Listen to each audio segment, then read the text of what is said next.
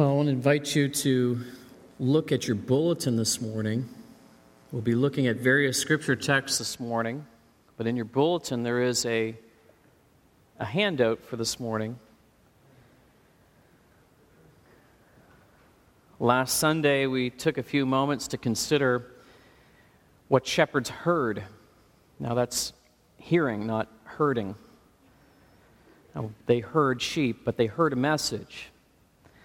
And as I was thinking about this Christmas season, I thought it might also be good for us to think about another perspective of the angels, what they saw. The Christmas story, as we're well acquainted with, is permeated with angels. It's filled with angels. Angels are the unseen observers of the glories of God. They carry out the they carry out the will of God, but they also see the glories of God. Psalm 103, verse 20 through 21 says, Praise the Lord, O you his angels, you mighty ones who do his bidding, obeying the voice of his word. Bless the Lord, all his hosts and his ministers who do his will. Angels are the executors of God's will. Angels were specifically created to do this, and we see them throughout the pages of Scripture doing some pretty fantastic things. We see them wielding a flaming sword to keep Adam and Eve out of the garden. We see them striking the wicked with blindness at the gates of Sodom. We see them traveling faster than the speed of light to answer the prayer of the prophet Daniel. We see them rolling away the massive stone that set before and in place on our Savior's tomb. We saw them breaking open the prison and taking Peter by the hand and leading him out. We see them striking Herod dead with worms. We see them holding back the winds of heaven. We see them waging war with demonic hosts. We see them effecting plagues upon the earth. We see them dividing the just from the unjust. And that's just what we see in the pages of Scripture. There is much happening in the background of this world history that we don't see. Not only do angels carry out the will of God, they are, as I said, the unobscene observers of this world, and they're the singers of the, of the glory of God. And so I want to ask a question here. What does it mean to glorify God? What does it mean to glorify God? Well, to glorify God means to make much of Him and who He is. That's what angels do, they make much of Him. But what does it mean to, to make much of God? Well, I think that if we could really appreciate this, we have to put ourselves in the place of being made much of. I think a lot of us have that experience, especially on a weekend like this with all the gift giving. We, we, we, we receive gifts and we appreciate them because it communicates value, right? Someone gives us a gift, and the gift is supposed to reflect what they think of us, right? At least that's kind of how it works sometimes in our family. In some Christmases, I do better that than others. I heard an amen? Okay. All right. So you know where I'm coming from. But just think for a moment, you know, even if it's somebody whom you respect very highly and they take notice of you, they make much of you, they, they value you, that makes you feel worth, doesn't it? Makes you feel special. And this is what it is to make much of something. But turn this experience that we all have as people and turn that now and think about putting the worth and value of God up in front of Him. That is what it means to glorify God, and that is the major role of the angels to observe what God has done and then make much of Him. And so, my desire here this morning is that we would be like the angels, that we would be making much of Jesus Christ. And the role of the angels in my message here this morning are really just to point us to the glories of God. And I'm using the angels to cause our hearts, hopefully, to sing with the angels, Glory to God in the highest. That's my hope. That's my desire. And so this morning, I want you to look and follow along. I want us to see how the angels, angels, are in all of the fabric of world history.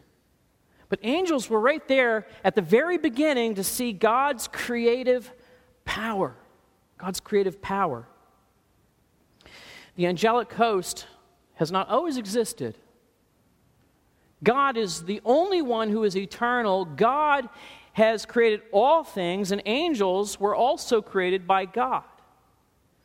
Scripture says in Nehemiah 9 6, You are the Lord and you alone. It is, He is the eternal one who has always existed.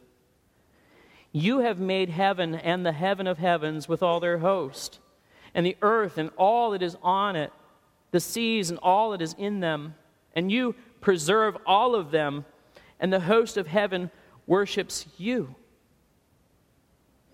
The time of the angelic creation has not always been uh, fully understood and when exactly it occurred within the seven days of creation, but we do know that by the end of the seventh day, all that was made was made. There was nothing that wasn't made, all was made.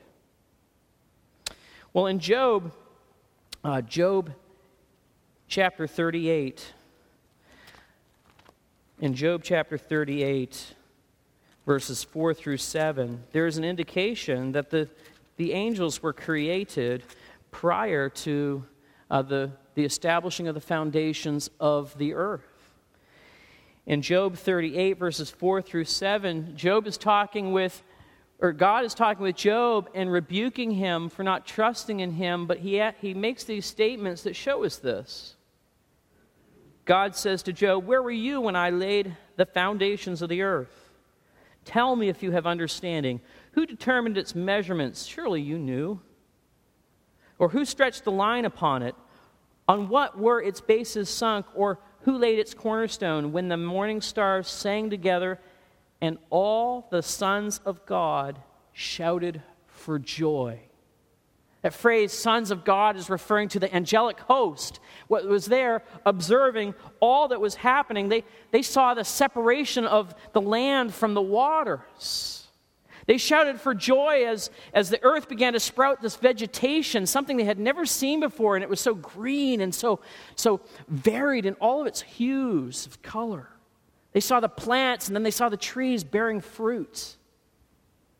They must have marveled then as the, the balance of the earth in space just set just right, and then the rotation started, and then the moon started to orbit the, the earth, and, and it started to go around the sun. They would have gaped perhaps and looked at the waters as they just started to teem with fish and to see all of this the birds filling the sky, and, and the animals began to produce all different kinds. It would have been filled with all kinds of wonder as the mountains that they were looking at and the, the valleys. And we, we, we are filled with wonder, aren't we, when we see a new sight that we have never seen before and we're struck with great awe. And this would have been the angelic host saying, Glory to God. He is worthy to be praised for all that He has created. But who was God making all of these wonderful things for? He was making them for people for people. A new kind of creation, a new intelligence that they weren't aware of or even comprehending. Would they be different than the angels? Well, yes, they would. They'd be significantly different than the angels. I want us to think, think about this for a moment, just how significant we are as creation. Because the angels already existed, they're intelligent beings, but they're different than us. It's important for us to see that people have a different function than the angelic beings. If you're filling in your outline, people have a different function than the angelic beings. The angelic hosts were created to be helpers, to, to execute the will of God as servants and administrators. But people were created to be the friends of God. We were created to be the friends of God. In fact, God used to walk with Adam in the cool of the evening, didn't he? He used to walk with, with Adam and talk with him as if he was a friend. Men and women were designed with the capacity to choose and to love and obey God simply out of a trusting relationship with Him. Another significant difference here with the angels is that they do not reproduce. They do not reproduce themselves. Angels are non organic. And we are organically connected to one another in ways that angels are not. And that might be more obvious than we realize. We are very uniquely, they are uniquely and individually responsible for their own choices. Our choices have repercussions into the next generation, and the next generation, and the next generation. There is significant weight to that and responsibility that we have as people. Angels are independent moral agents as well. So when Adam and Eve sinned, it was their sin that affected generations of descendants. When an angel rebels against God, he is independent and he is an island to himself. He doesn't affect another generation.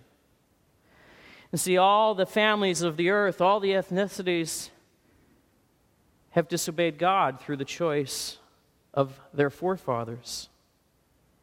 And so the significance here is that when an angel rebels against God, their action only affects them. Fourthly, here, angels are intelligent beings, but they are still limited. They are still limited. Angels are limited to what they see and they are told, even though they have a higher awareness of some of the things that are happening in this world.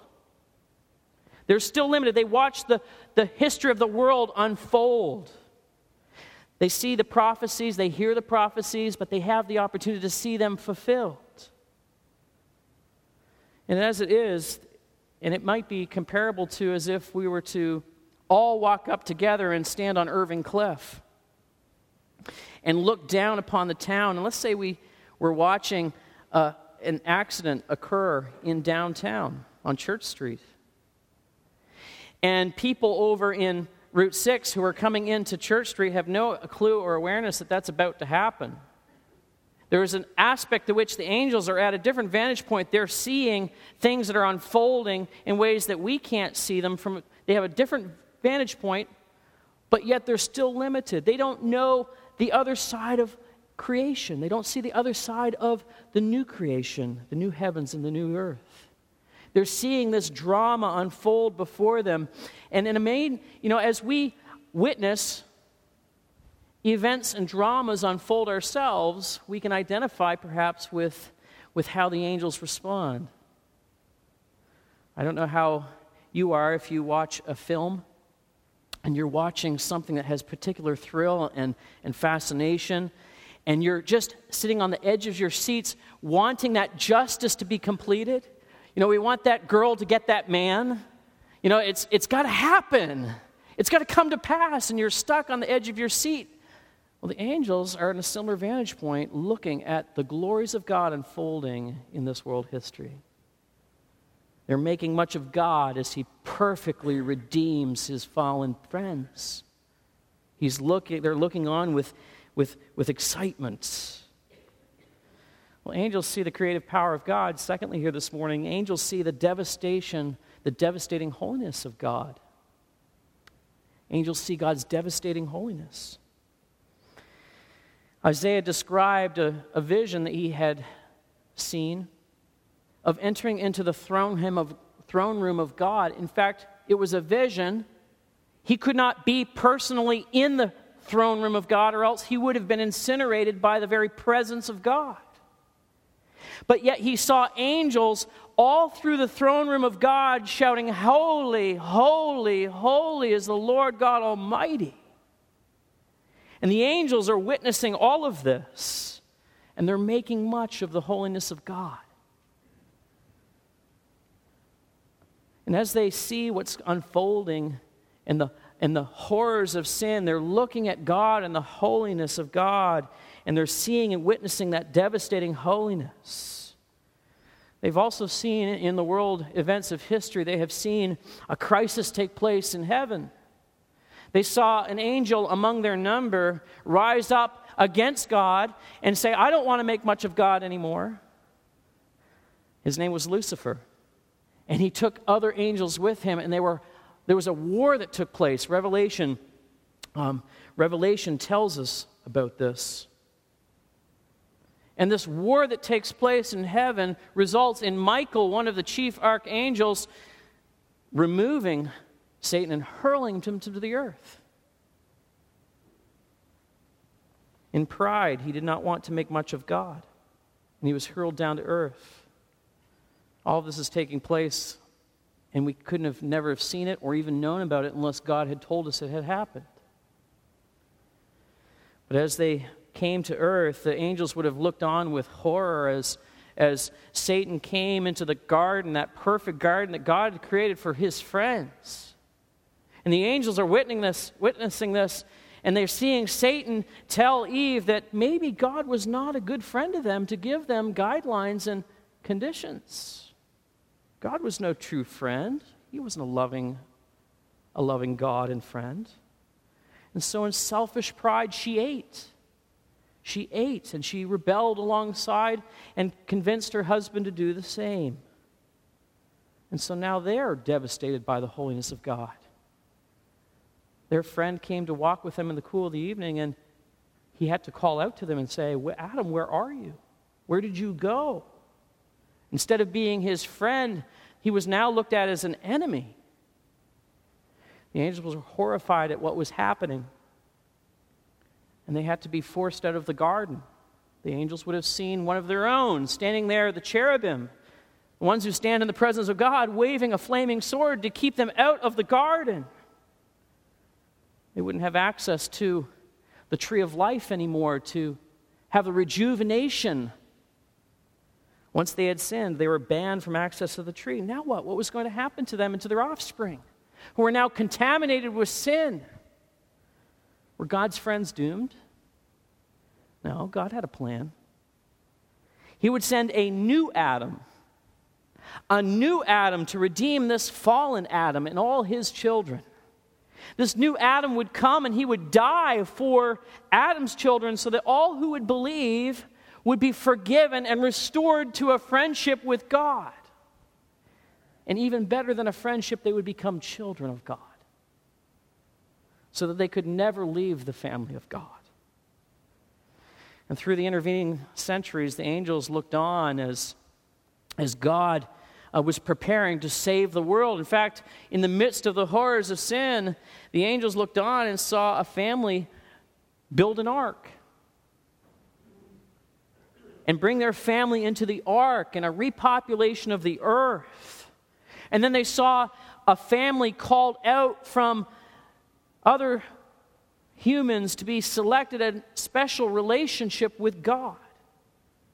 And this family was set apart. They witnessed this family's entrance into a place called Egypt. And while they were in Egypt, they witnessed them being saved from Egypt. And the family grew and became a nation, and the angels were involved in the protection of this nation and this people. And even when this nation had to go into exile, the angels were there to protect. There was a plan unfolding, a people that were going to be saved. Well, the angels have also seen not only the devastating holiness of God, they've also seen the birth of the new Adam, the Son of God, which is recorded for us in great detail in Matthew 1 18 through 25 and Luke 2.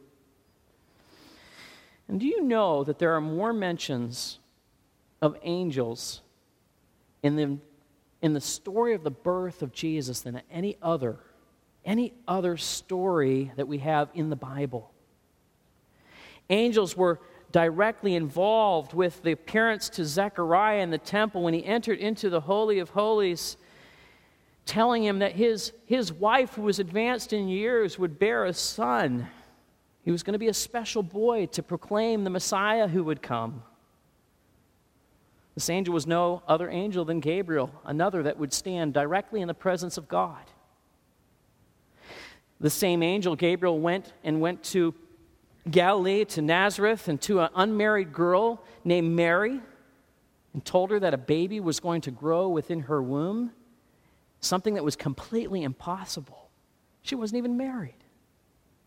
But the angel came to explain how that this would be a, a work of the Holy Spirit inside of her. And if the angel had only appeared to Mary, Joseph wouldn't have believed it. In fact, in the scripture reading today, he doubted it significantly. He had to have an angel come and tell him and confirm the, and witness to him exactly what was happening so he wouldn't be afraid to take Mary to be his own wife. And he took care of this baby that was not even his own.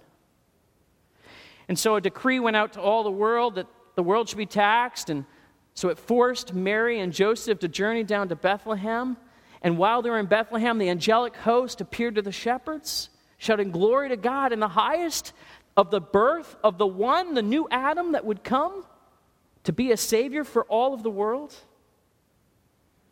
The angels were there to protect this little one that was born as well.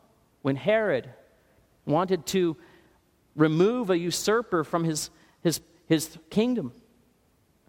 And so an angel came and told Joseph that it's time for you to leave because you need to protect this little one. And they went off to Egypt. And it was an angel again who came in a vision that said, It's now free, it's now safe for you to return to, to Israel because those who wanted to kill him are gone. And so the angels appear at crucial points, very crucial points. In fact, in the life and ministry of Jesus, the angels appeared during the temptation in the wilderness. We sang about that in our our message uh, in our songs this morning. And so the angels came. The angels came in the garden to make sure that Jesus would have strength to go to the cross. Jesus had to make it to the cross so that there would be life and provision made for the sins of his friends. You know what Jesus said at the Last Supper to his disciples? In John 15, he says, Greater love has no one than this, that someone laid down his life for his friends. You are my friends if you do what I command you. No longer do I call you servants, for the servant does not know what his master is doing, but I have called you friends. You did not choose me, I have chosen you. So the, the angels who were witnesses to the devastating holiness of God are witnesses to a momentous moment where God would make it possible for his friends to enter into friendship and relationship with him again. The angels watched in horror as, as God turned his back upon his own son so that he could save his friends. What mystery, what utter love that Jesus would be a new Adam for all who repent and believe the gospel.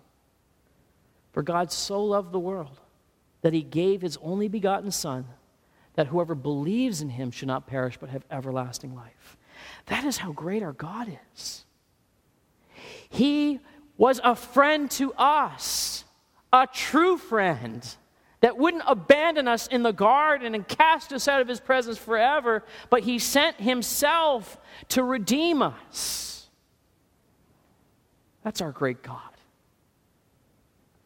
see, the angels have been witness to all of this. They've also been witness and they have seen the resurrection. They have been involved in the ascension, the coronation of the Son of Man. It was Mary Magdalene, Mary, the mother of James, Salome.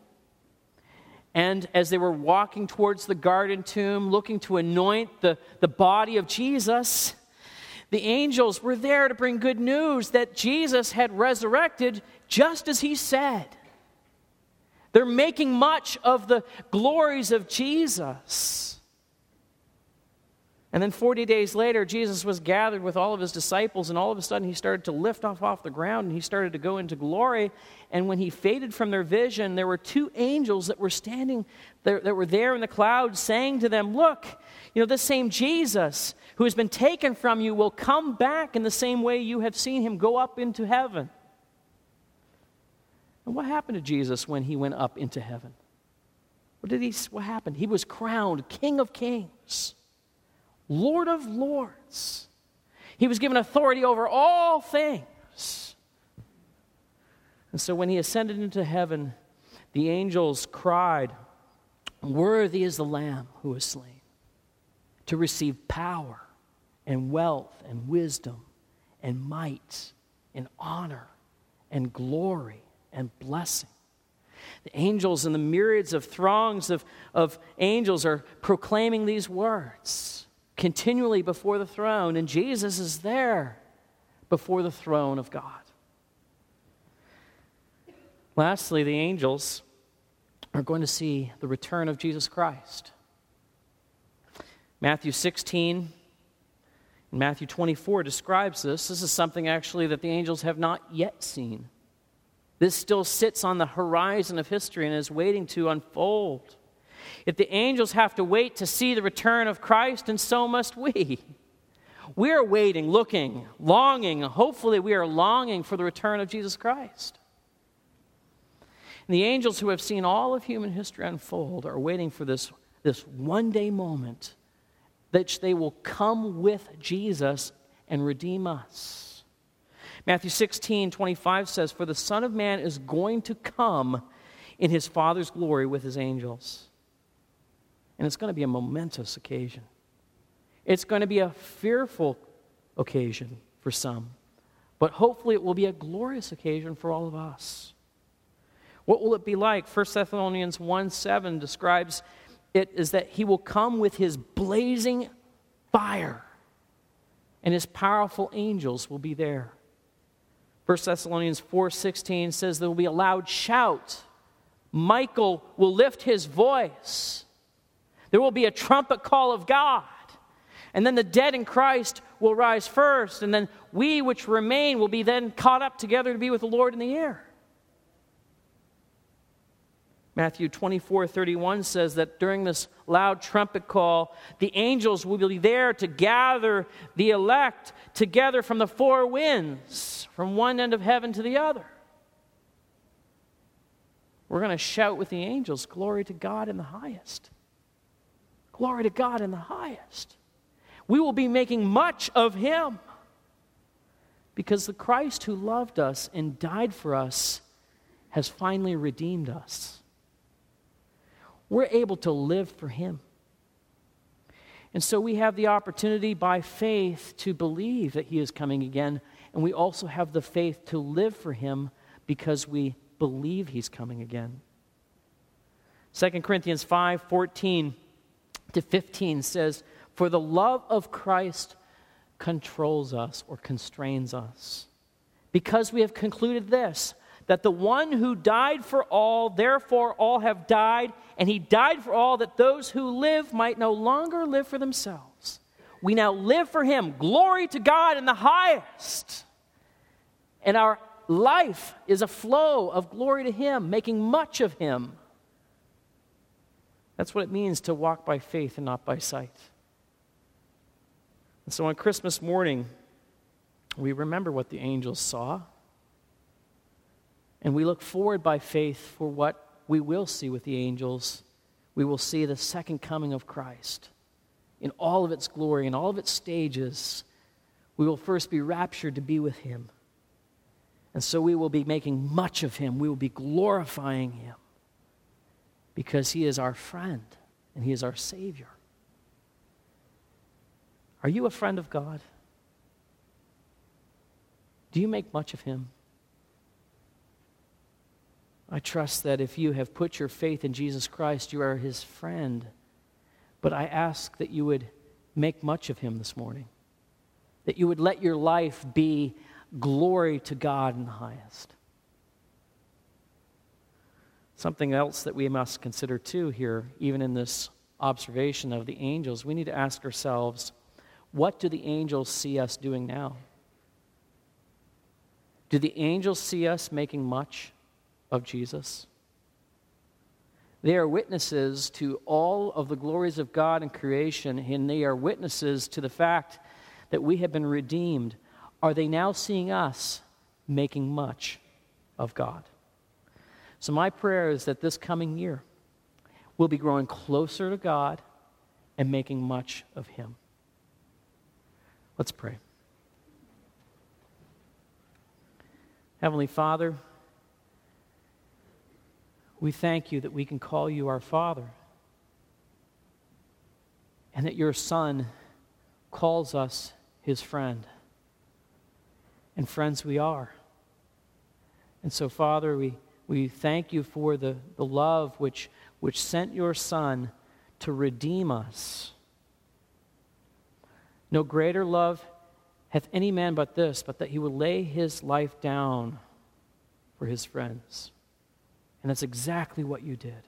You did it for us. May we have the courage in this life to be willing to lay down our life for you. That would make your glory the highest pursuit. That we would be making much of you in all of our life choices. That we would be spending time knowing you in the Word of God and praying and, and witnessing to others about you. And Lord, may there be other souls that would be added to your kingdom and into your family. And may all of your friends be there with you in glory. And we ask this in Jesus' name.